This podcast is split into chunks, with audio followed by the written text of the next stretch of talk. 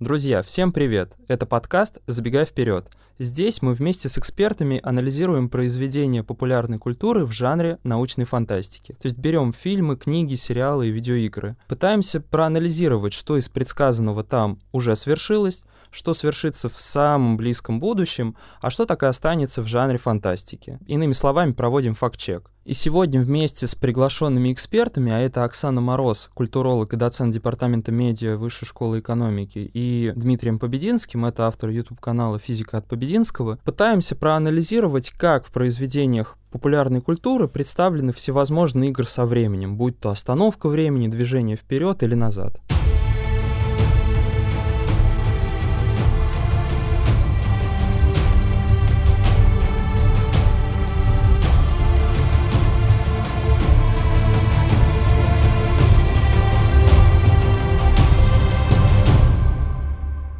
Оксана, можете, пожалуйста, рассказать о том, насколько давно люди вообще задумывались о путешествии во времени? Может быть, известна какая-то точка отсчета, когда эта тема всплыла в произведениях культуры? Ну, вообще, это очень сложный вопрос, потому что для того, чтобы на него ответить, нужно проанализировать весь спектр примерно произведений культуры, в которых возникает идея путешествий во времени и чего-то подобного. Но мне кажется, что примерно с того момента, как можно говорить о зарождении э, жанра научной фантастики э, или с э, момента возникновения каких-то крупных фигур, но прежде всего в литературе, которые работали с этим жанром, можно же и говорить о возникновении очень четко зафиксированных современных представлений о путешествии во времени. Ну, то есть э, Уэллс здесь будет одной из очень важных фигур. Но мне вообще кажется, что если мы заглянем в историю культуры, то мы обнаружим размышления о разных э, временных лагах и о том, как человек существует во времени примерно с первых философских текстов. И по большому счету это не тексты, ну, связанные с научной фантастикой, это тексты, который концептуализирует взаимосвязь человека и времени, как, с одной стороны, некоторые как будто бы объективной реальности, а с другой стороны, как некоторого конструкта и концепта, который создается самим человеком для того, чтобы лучше объяснить да, свое там какое-то место в мире. Ну вот я так понимаю, что как раз для многих ярким моментом в истории, э, связанной с обсуждением вопроса путешествия во времени, это как раз э, является произведение Герберта Уоллса, которое вы упомянули. Можете подробнее о нем рассказать, пожалуйста? Ну, речь идет о литературном произведении, которое называется «Машина времени». Это текст, которому уже больше века. Он был создан в конце 19 века, в 1680-х годах. И, собственно, именно в сферу фантастических произведений, благодаря Уэллсу, вошло рассуждение о путешествии во времени, о специальной машины времени, как о некотором таком гипотетическом устройстве, которое позволяет путешествовать по времени вопреки его, ну, скажем, естественному ходу. И если мы говорим об этом романе, то в какой-то степени это первое произведение, где довольно четко описано именно путешествие человека с помощью техники. И с точки зрения там историков, которые изучают эту проблематику, находится еще всего пара каких-то произведений, в которых, ну, вот ровно так же, да, довольно не лапидарно, а подробно было описано само путешествие. Но мне кажется, что здесь очень важно сделать такое отступление и сказать, что вообще-то сюжет этого фильма в очень большой степени центрирован на описании мира будущего и очень сильно связан с логикой создания текстов в жанре антиутопии.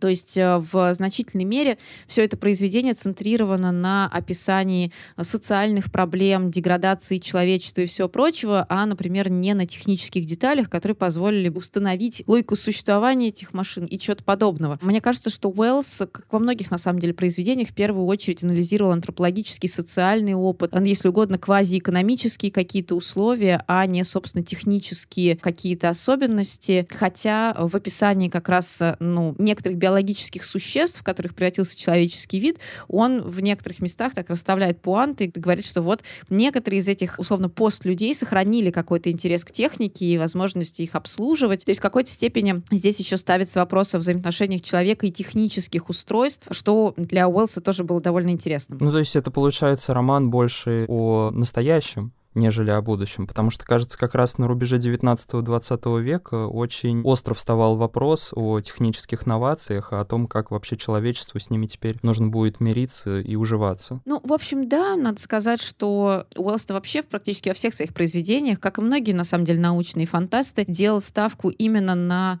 такое измененное, некоторым образом трансформированное описание современности и тех страхов, которые эта современность разделяет. И понятно, что конец 19 века, а, несмотря на то, что что там действительно была долгая история подготовки этого текста, и за время подготовки многие произошли изменения, в том числе технического свойства. Это было время становления массовой культуры и каких-то технических средств, которые мы сейчас знаем. Это вызывало да, опасения, вызывало вопросы, но и, безусловно, это позволяло производить высказывания в логике алармизма, который свойственен научной фантастике вообще. А что такое алармизм?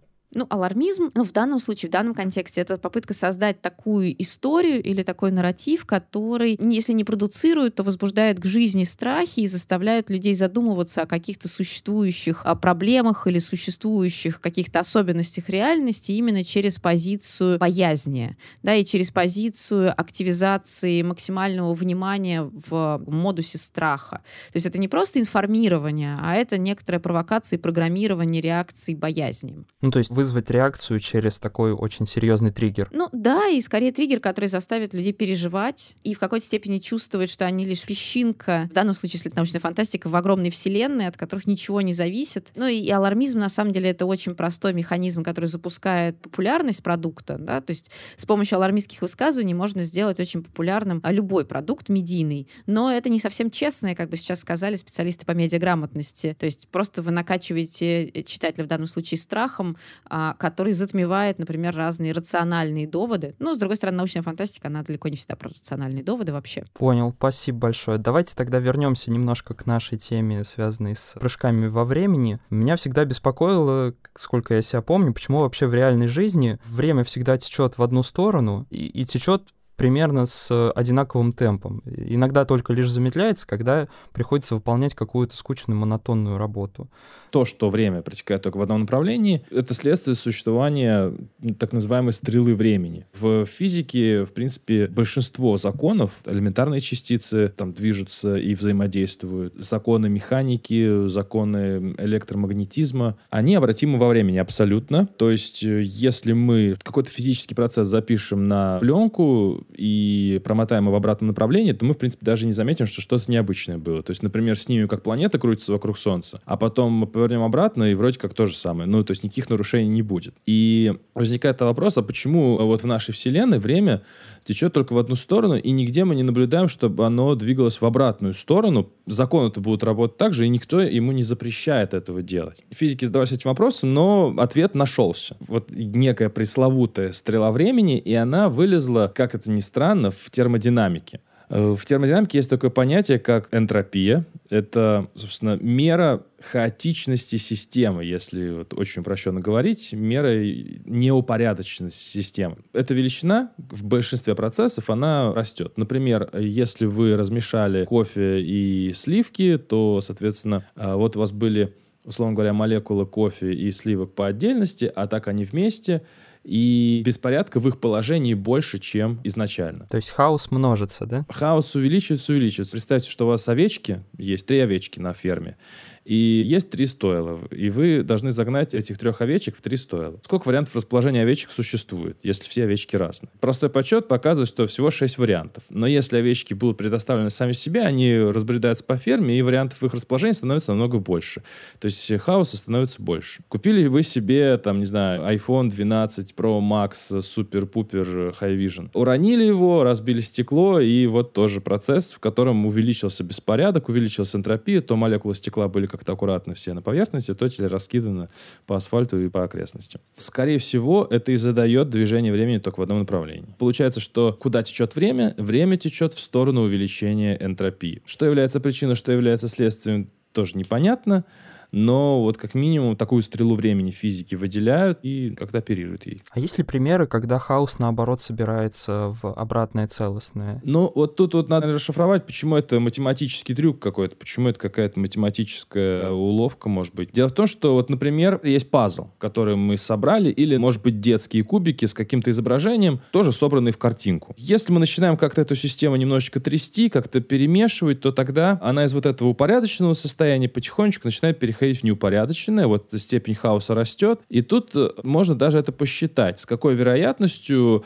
система окажется в том или ином состоянии. И состояние, в котором все пазлы сложены в картинку, оно только одно — а состояния, в которых они хаотично разбросаны, их намного больше, этих состояний. И чисто статистически просто, ну, скорее всего, мы просто окажемся в состоянии с большей степенью хаоса, чем было изначально. Вот, так что, возможно, из-за того, что математика такая в нашей вселенной, в нашем мире, время течет вот в ту сторону, в которой течет, в которой мы наблюдаем. Но все-таки, если работать с этой метафорой, есть ощущение, что один вариант возвращения картинки в исходное положение, он все-таки сохраняется. Поэтому как будто бы, если долго трясти эту коробку с кубиками, какой-то момент есть шанс получить исходное изображение. Шанс, конечно, есть, но он исчезающий мал. Мы не наблюдаем таких процессов, в которых вот именно система принимает вот такое более упорядоченное состояние. Это обнаружено экспериментально, и пока отклонения от этого не видели. А если возвращаться ко второй части вопроса, которая посвящена тому, что монотонная какая-то скучная работа воспринимается как нечто замедляющее время. Да, есть такое. Время, оказывается, может протекать по-разному. И все дело тут в структуре пространства-времени, которая описывает теория относительности. До начала 20 века считалось, что время — это такая абсолютная величина, которая у всех протекает одинаково. Но Эйнштейн со своей теорией относительности всем доказал, что все не так. Оказывается, время может замедляться, может разгоняться при определенных условиях. Что это за условия? Два есть условия. Во-первых, это относительная скорость чем быстрее объект движется относительно других объектов, тем медленнее у него протекает время — относительно тех объектов. Вот, например, космонавты, которые летают вокруг нас, у них время действительно протекает медленней. И второе условие — это гравитация. Оказывается, гравитация замедляет ход времени, и чем сильнее гравитационное поле, тем время протекает медленней. Это, в принципе, хорошо обыгрывалось в «Интерстелларе», даже чрезмерно, я бы сказал, потому что там у них время замедлялось, я не помню, там, во сколько тысяч раз. Но, тем не менее, такой эффект есть. И, кстати, космонавты тоже этому, можно сказать, подвержены, но из-за этого у них время протекает быстрее, потому что мы находимся ближе к Земле, и у нас гравитация чуть-чуть посильнее. А вот, на, например, на высоте МКС, там гравитация 90% от гравитации на поверхности. Ну, то есть у них получается уравнение по времени, потому что, с одной стороны, они движутся быстрее, с другой стороны, они дальше от э, точки притяжения. Да, два этих эффекта накладываются друг на друга. Единственное, что компенсируют они друг друга или нет. Не компенсируют. По-моему, у космонавтов на этой высоте сильнее проявляет себя вот э, замедление времени из-за скорости, так что у них время все-таки замедляется. Э, я, по-моему, рассчитывал где-то на высоте 1900 километров, по-моему, вот эти два эффекта уравновешивают друг друга. Ну, вот если вы будете вращаться как спутник. Эти эффекты очень слабы на небольших скоростях. Вот, например, Геннадий Падалко, которому принадлежит рекорд пребывания в космосе на орбите, он больше 800 суток был в космосе, посчитали, насколько у него замедлилось время. Оказалось, это примерно 2 Э, сотых секунды. Но чем ближе к скорости света, тем они сильнее. И, например, в Большом адронном коллайдере протоны, они движутся со скоростью в 99,999 там, сколько процентов от скорости света. Вот там у них время замедляется в несколько тысяч раз. Вот до таких скоростей мы можем разогнать только элементарные частицы. Они же легкие, маленькие, и у нас хватает, в принципе, энергии их как-то разогнать ощутимо. Это за счет того, что у фотонов массы нет да? Не-не-не, это речь идет о протонах. А, фотоны, они движутся ровно со скоростью света, как раз-таки из-за того, что у них массы нет. И для них вообще понятие времени ну, там как бы отсутствует, можно сказать. У них не протекает время. У них время замедляется до полной остановки, и они не понимают, что это такое. То есть вот фотон, он, у него нет какой-либо такой временной эволюции в его системе координат. Дмитрий, я насколько знаю, что эффект бабочки вот такая концепция, которая и у Брэдбери, и в трилогии «Назад в будущее» имеет место, она вроде бы научно подтвержденная, и даже есть исследователи физики, которые занимались этой проблематикой. Можете что-то об этом рассказать? Эффект бабочки, когда какое-то небольшое возмущение может привести к каким-то глобальным последствиям, действительно есть. Он был обнаружен в середине 20 века при работе компьютера, который э, рассчитывал погоду. Э, один из работников, который обслуживал этот компьютер, обнаружил, что после того, как он поставил на паузу, записал на бумажке промежуточные значения, сделал свои дела, потом вернулся, вписал эти промежуточные значения и продолжил э, вычисление с промежуточной точки. И в итоге оказалось, что все совершенно по-другому э, произошло, потому что оказалось, что компьютер, по-моему, продолжал работать, и он все-таки довычислял все до конца.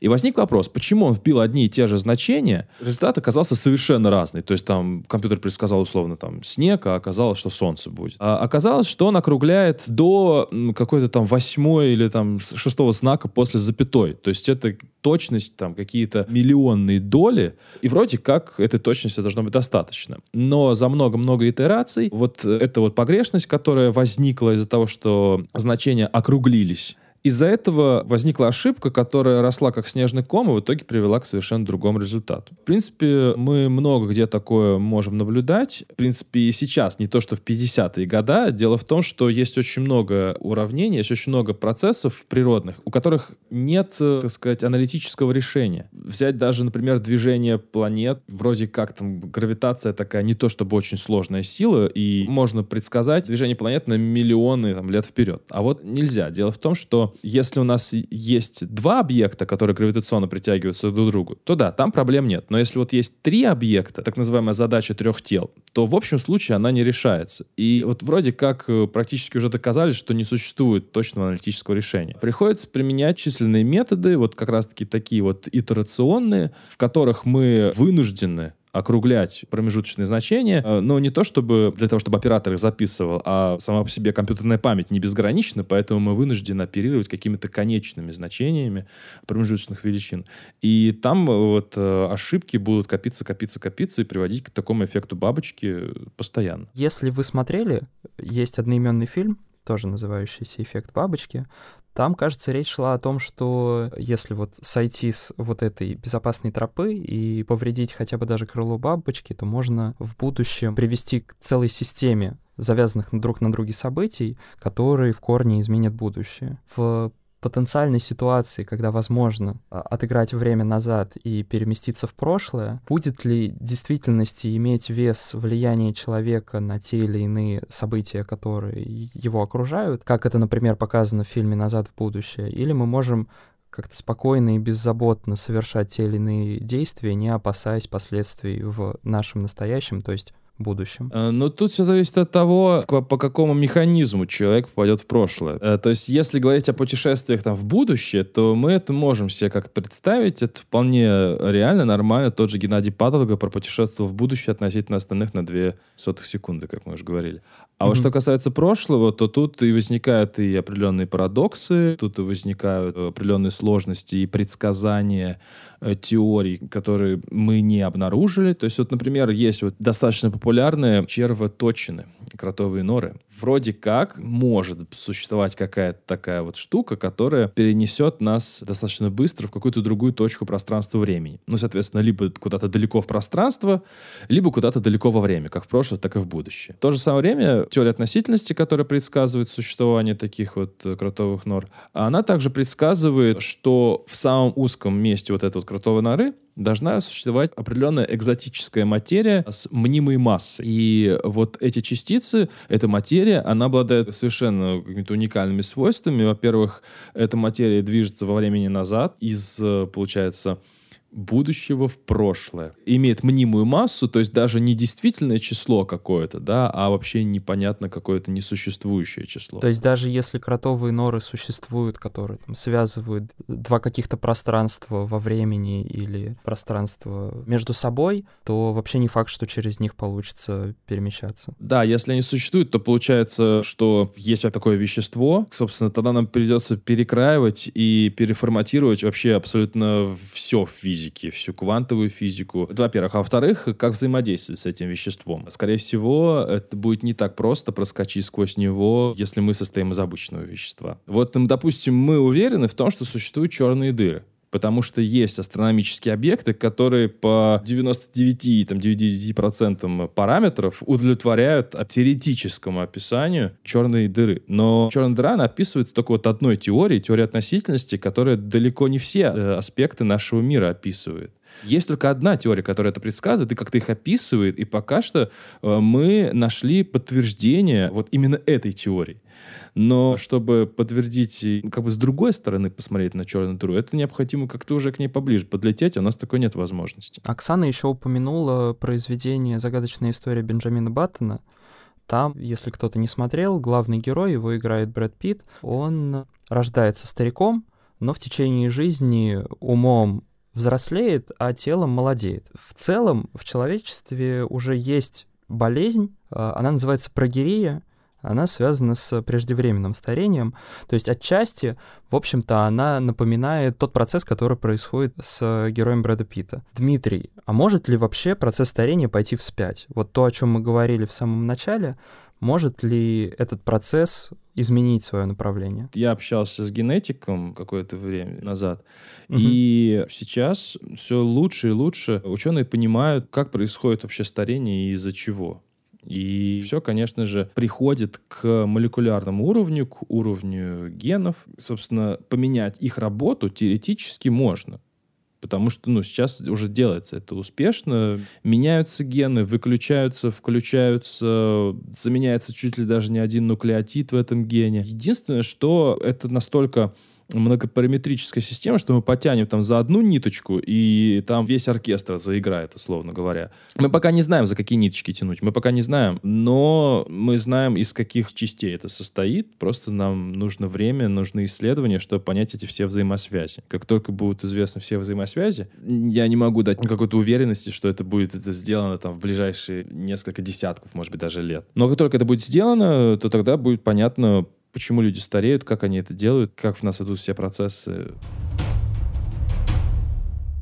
Я заметил, что в различных произведениях у прыжков, перемещений во времени всегда есть определенный смысловой окрас. Иногда это делают злодеи, иногда это делают герои, иногда это происходит случайно. Оксана, вы бы могли рассказать, как вообще можно систематизировать, что ли, все эти перемещения во времени в литературе именно с позиции работы над э, сюжетом. Мне кажется, что здесь есть такая большая проблема. Дело в том, что в отличие, может быть, от естественно научного знания, разные сюжеты, нарративы, дискурсы и прочие штуки, которые работают в области, например, литературы или вообще художественного пространства, довольно сложно жестко классифицировать и разложить на полочке.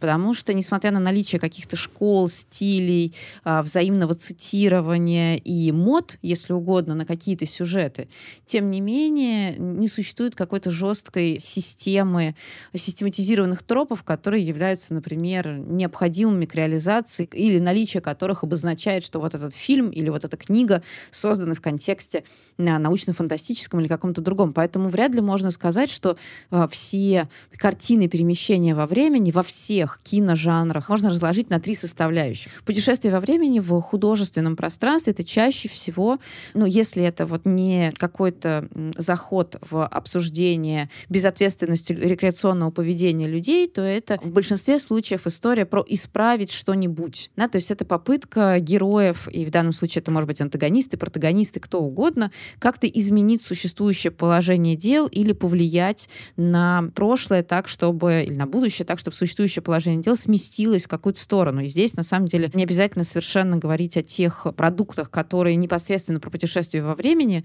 то есть каких-то, которые центрированы на этой проблематике, достаточно вспомнить какие-нибудь а, суперкультовые фильмы типа «Терминатора», где тематика путешествия во времени постоянно присутствует, и она постоянно перекодируется. То есть в какой-то момент путешествие во времени совершается злодеем, потом путешествие во времени совершается скорее не таким жестким антагонистом, ну и так далее, так далее. Мне кажется, что очень важно, что путешествие во времени — это тот поступок, который совершают, скажем, те герои, что нагружены субъектной и акторной позицией, то есть те, кто может что-то изменить. Это может быть злодей, это может быть, наоборот, какой-то героический герой, то есть персонаж, на котором центрировано само повествование. Но важно, что это те люди, если угодно, которые нагружены возможностью и решимостью и волей для изменения существующего статус-кво. И если мы говорим, например, о каких-то произведениях, где путешествие во времени оказывается, ну, скажем, нормой, ну, то есть тем, на чем построен нарратив, то если эта норма, она легитимна для всех присутствующих. Это как, а, например, «Мстители» The Avengers, да, известный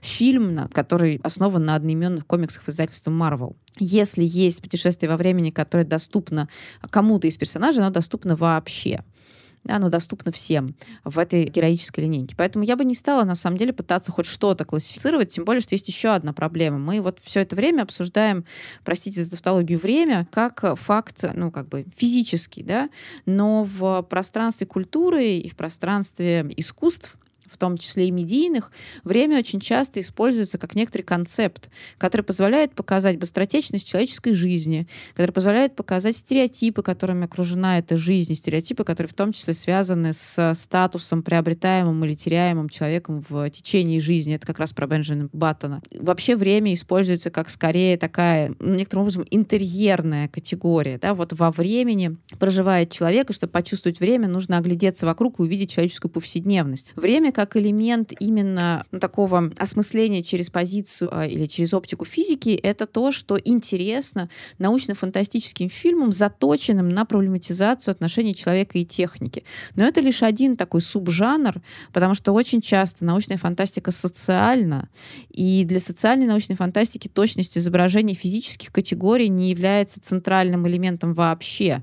Центральным элементом является, например, демонстрация как раз человеческого и а, всех вызовов, которые встают перед человеком, когда он обретает, например, дополнительные возможности управления, ну, если угодно, элементами Вселенной и временем в том числе. Ну, с вами сложно поспорить, это правда, потому что в действительности, кажется, тот бэкграунд, тот опыт, те знания, которые есть у большинства из нас, они, наверное, в основном завязаны на той жизни, которую мы переживаем. Ну да, но тут понимаете, что я, например, смотрю «Интерстеллар», абсолютно ничего не понимаю, в астрофизике тем более, и, в общем, весь мой знаниевый опыт последние много лет связан с моей профессионализацией в области социальных и гуманитарных наук. Я смотрю этот фильм, значит, путешествие группы исследователей, которые обнаруживают пространство-временной тоннель, там, позволяющий или не позволяющий обойти ограничения полета человека в космосе и так далее, и так далее. Я могу на это смотреть исключительно из позиции, знаете, символа веры. Ну, то есть я могу в это поверить, потому что проверить у меня это, ну, нет возможности, и более того, скорее всего, понимая свои ограничения, я даже не хочу это проверять, особенно учитывая то, что, насколько я помню, когда этот фильм еще задумывался, там в его конструировании участвовали физики-теоретики, и, в принципе, он довольно неплохо продуман с точки зрения, ну, каких-то знаний, релевантных тому предмету, о котором говорится в фильме. Но я не хочу, например, смотреть фильм, в котором вся завязка завязка и весь сюжет строится на том, что я должна просто слепо поверить в какие-то принципы и в какие-то законы. Понятно, что это мои издержки, и как бы создатели фильма в этом не виноваты. Но и на самом деле, судя по тем сборам, которые у них есть, они не пострадали от таких, как я. Да, чванливых гуманитариев, которые сказали, что мы не понимаем ваши законы физики, не хотим понимать, и фильм нам этот не интересен, потому что он на них построен.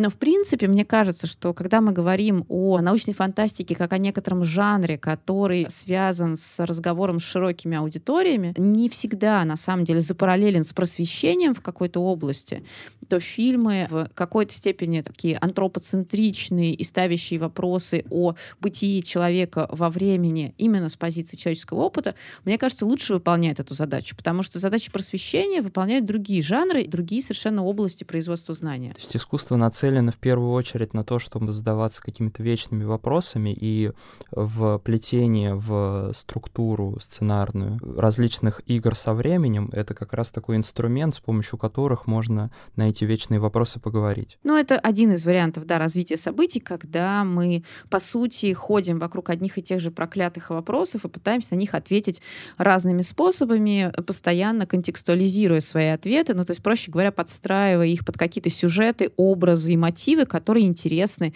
аудитории в определенный момент.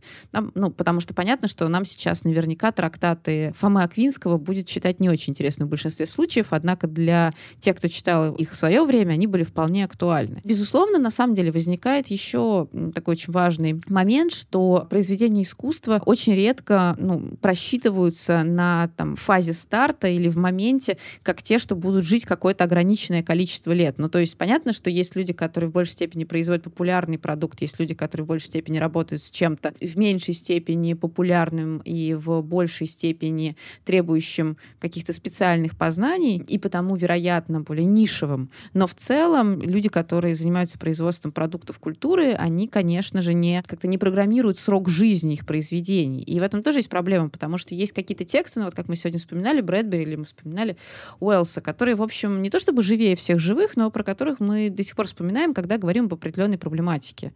И это значит, что эти тексты с теми проблемами, которые в них поставлены, они действительно релевантны до сих пор. Ну и на самом деле, если я захочу кому-нибудь посоветовать книги, с которых нужно начать изучение научной фантастики, я, скорее всего, назову в том числе и этих авторов. Вот что касается, например, того же «Интерстеллара», у меня возникают вопросы, насколько этот фильм будет релевантен через какое-то время а, в связи с изменениями в понимании а, там, астрофизики, в связи с изменениями в понимании, там, я не знаю, чего-нибудь, что связано с этими черными дырами и с, эм, и с прочими, прочими сюжетами близкими. Не очень понятно. В этом есть большая проблема, потому что если мы пытаемся создавать научно-фантастические произведения, которые будут аккуратно изображать техническое, ну, актуальное техническое понимание каких-то вещей, мы очень, э, возможно, окажемся скоро в ситуации, когда при обновлении релевантного знания все эти произведения искусства будут уже неадекватны. То есть они просто станут историографической ценностью. Они просто встанут на полку, как вот когда-то, знаете, про черные дыры думали вот так и сняли фильм. Вот вам Кристофер Нолан, и вот вам, значит, Джонатан Нолан, и вот вам фильм. Это означает, что на самом деле этот конкретный артефакт культуры будет абсолютно, по большому счету, просто артефактом своего времени, а с точки зрения каких-то более мощных традиций культурных будет не очень значим. Ну, то есть он утратит свою актуальность и будет только хорошим источником того, как вот в нашу нынешнюю современность складывались представления о там, определенных да. э, сферах науки. Да, да, и не более того. То есть надо больше ценить произведения, в которых, там, не знаю, движение назад во времени связано с э, проблематикой сожаления, которая есть у человека. Движение во времени вперед связано с любопытством и интересом, что будет дальше. Какая-то временная петля — это невозможность отпустить какое-то событие или какое-то явление, которое с тобой происходит в настоящем. То есть что-то на уровне психологии. Я не знаю, на самом деле, что нужно ценить больше. Мне кажется, что у людей сейчас есть возможность выбирать, что им ценить и на что тратить свое драгоценное время фильме. Если кому-то нравится «Интерстеллар», этот кто-то считает, что это действительно кладезь информации не только о художественном методе Ноланов, но еще и о физике и астрофизике, то, бога ради, это, собственно, выбор человека. Я бы сказала, что просто при попытках понять, каким образом работает актуальное, естественно, научное знание в культурной сфере, нужно всегда начинать с каких-то классических трудов, особенно если они остались более или менее актуальными. Потому что в таком случае вы познакомитесь с теми позициями, которые уже как-то, ну, условно э, имеют вес, даже если это скорее такое, это какое-то ностальгическое восприятие того, как в прошлом об этом мыслили. Они зарекомендовали себя, и с этого точно нужно начинать. А потом, если останется желание, двигаться ко все более и более актуальным и релевантным продуктам. А можете посоветовать для наших слушателей несколько примеров произведений поп-культуры, которые вышли еще, возможно, даже в прошлом веке, а может быть и в этом, но точно еще не утратили свою актуальность. Мне кажется, что «Космическая Одиссея» 2001 года Кубрика который 68 -го года, на самом деле, остается навсегда абсолютной классикой, абсолютно точно ну, фильм, который надо смотреть. А вообще, на самом деле, мне кажется, что это вопрос такой очень сложный, еще и потому, что возникает возможность э, засомневаться. А мы хотим поговорить, например, просто о научной фантастике, где есть абсолютно свои культовые фильмы, где есть какие-то, например, фильмы прямо совсем вековой давности, типа «Метрополиса», которые, в общем, не про путешествие во времени, а про то, э, каким образом люди воображают себе будущее и каким образом, воображая будущее, они представляют себе настоящее. Либо мы хотим поговорить именно о тех фильмах, которые про путешествия во времени. Они, конечно же, их значительно меньше, и они в очень большой степени связаны в том числе с космической гонкой и, и с э, вот этим периодом.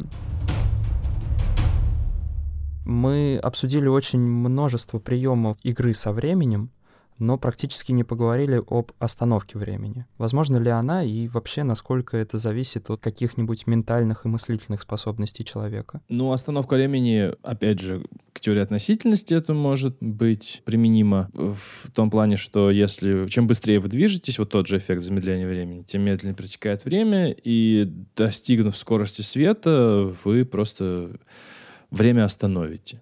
Вот. Также время останавливается на границе черной дыры, так называемый горизонт событий. Там кривизна пространства времени и гравитация настолько сильная, что время замедляется до полной остановки. Когда все вещество Вселенной тоже было в сингулярном состоянии, вот тут вот э, нельзя сказать, что время там как-то оно было остановлено, потому что это относительный эффект. Но вот других каких-то примеров, где время может останавливаться вот в физике, и чтобы это рассматривалось так более-менее серьезно, я такого не слышал. Только в теории относительности к крайней степени вот этих вот эффектов замедления времени. Просто в поп-культуре это прям очень популярный прием. Несложно вспомнить э, супергероев Флэша из э, киновселенной DC, который путешествовал с какой-то невероятной скоростью и как будто бы по сравнению с другими людьми умел ну, останавливать время и передвигаться пока остальные даже не успевают чихнуть. Я даже вспомнил какой-то очень странный в контексте нашего разговора пример. В нулевые выходил мультфильм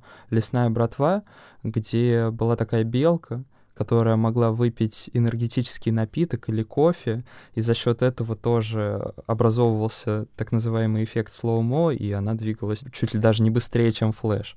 Вот такие вещи человек проделать не в состоянии все-таки. Но я о таком не слышал, как минимум. В принципе, если говорить о каком-то, может быть, измененном состоянии, да, но опять же, это уже не к физике, это уже к биологии, о том, как разные вещества на нас влияют. На самом деле, в, вот в том примере, который вы привели, там же речь не шла о том, что что-то происходило со временем.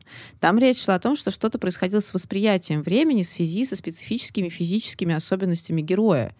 И здесь очень важный, на самом деле, возникает э, такой элемент рассуждения, то, что есть время как физическая как бы, категория, про которую мы сейчас говорили, которая может, э, если угодно, исчисляться, анализироваться и так далее. А есть время как концепт, который связан с восприятием человека. И э, если для супергероя, который слишком быстро бегает, время остается релевантным самому себе, он там успевает сделать кучу всяких разных дел, поступков и прочее-прочее, и спасти мир за там миллисекунды, то для других людей, которые не обладают такими физическими возможностями, время течет релевантно их обычному опыту, и оно кажется для них абсолютно нормальным, тогда как э, перемещение этого супергероя кажется сверхбыстрыми.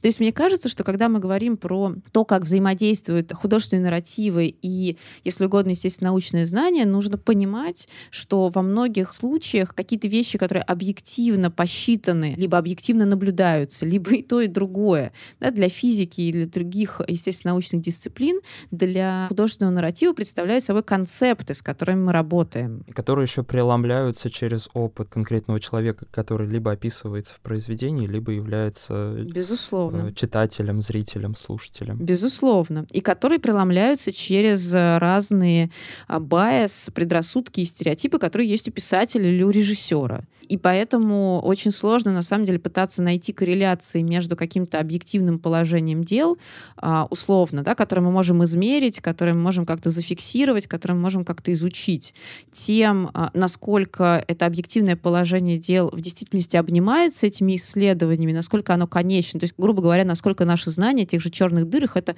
абсолютная или относительная истина. И тем, как это репрезентируется в разных культурных продуктах. Это три большие разницы. Я тут еще подумал, что есть фильм прибытия, в котором на лингвистическом уровне человечество узнает э, как раз вот это четвертое временное измерение, и вроде как без каких-то технических новаций, наверное, на уровне опыта, на уровне восприятия мира, получает возможность перемещения во времени. Слушайте, а, фильм «Прибытие» — это прекрасный совершенно фильм, но к которому есть одна большая претензия как раз людей из мира социального и гуманитарного знания. Вот вся эта история про лингвистику, она построена на святой вере сценаристов в гипотезу лингвистической относительности, что язык и мышление в достаточно большой степени запараллелены, взаимосвязаны, и если ты понимаешь и принимаешь специфику языка, ты можешь понять и принять специфику мышления того или иного субъекта. Это очень старая гипотеза, которая э, сейчас, по-моему, в социогуманитарном мире не имеет ни одного жесткого последователя. Есть люди, которые ей просто больше доверяют или меньше доверяют. Но нет ни одного, кто бы утверждал, что она вообще валидна. И это, кстати, возвращаясь к тому, что уже было сказано, да, про то, что нужно относиться с известной долей сомнения к научно-фантастическим фильмам, которые пытаются работать с научными изысканиями. Да, вот фильм «Прибытие» отлично показывает, что это не всегда касается только, естественно, научного знания и позитивистского такого знания. Это очень часто касается и знаний, имеющего социальную или гуманитарную природу. И все это не помешало получить этому фильму 8 номинаций на «Оскар» да, и одну премию. Ну, премию техническую, скажем, но тем не менее. То есть тот факт, факт, что этот фильм абсолютно фантазийно как бы перепридумывает основания для понимания лингвистики, языка и, и так далее, и так далее, совершенно не помешало ему стать популярным, иметь хорошие сборы и так далее. Именно об этом я и говорю, что относиться к научной фантастики в любом виде, в виде написанного текста, в виде снятого текста и так далее, как к пространству просветительскому, не очень корректно. Потому что задача такая не стоит, поэтому не стоит задача соблюдения некоторых норм изображения и проработки каких-то феноменов. А раз такой задачи не стоит, то когда реципиент, там, зритель, начинает действительно подпитываться как будто бы знаниями, которые транслируют вот эти культурные тексты, возникает ложное ощущение, что если я условно посмотрел фильм «Прибытие», я понимаю про связь мышления мышления языка. Нет, не понимаешь. Потому, ну, то есть это не то, чтобы я сейчас хочу как-то, знаете, там, отхлестать по щекам тех, кто относится к кинематографу как к такому пространству обучения. Но кинематограф не про обучение. Кинематограф максимум про активизацию внимания, интереса к каким-то темам, которые в большей или меньшей степени адекватно освещаются людьми, которые занимаются просвещением, popular science и затем учеными. А мне кажется, в рамках этой беседы мы прям смогли очень под разными углами посмотреть на этот феномен в жанре научной фантастики. Определили, что он может быть одновременно направлен и на изучение технических новаций, и на человека, с его страхами, с его ожиданиями, с его надеждами. Поэтому мне кажется, что беседа у нас получилась очень и информативной, и такой инсайтовской, я бы сказал. Поэтому спасибо вам большое. Сегодня мы поговорили с культурологом Оксаной Мороз и физиком Дмитрием Побединским. И, дорогие слушатели, очевидно, что в рамках этого подкаста мы о многих произведениях не успели сказать, о каких-то не вспомнили, поэтому если у вас есть какие-то пожелания, обязательно пишите их нам на почту. Также предлагайте нам экспертов, которых мы могли бы пригласить в следующие выпуски. А это был подкаст «Забегай вперед». Следите за выходом наших новых эпизодов в Apple Podcasts, Spotify, VK подкастах и других подкаст-платформах.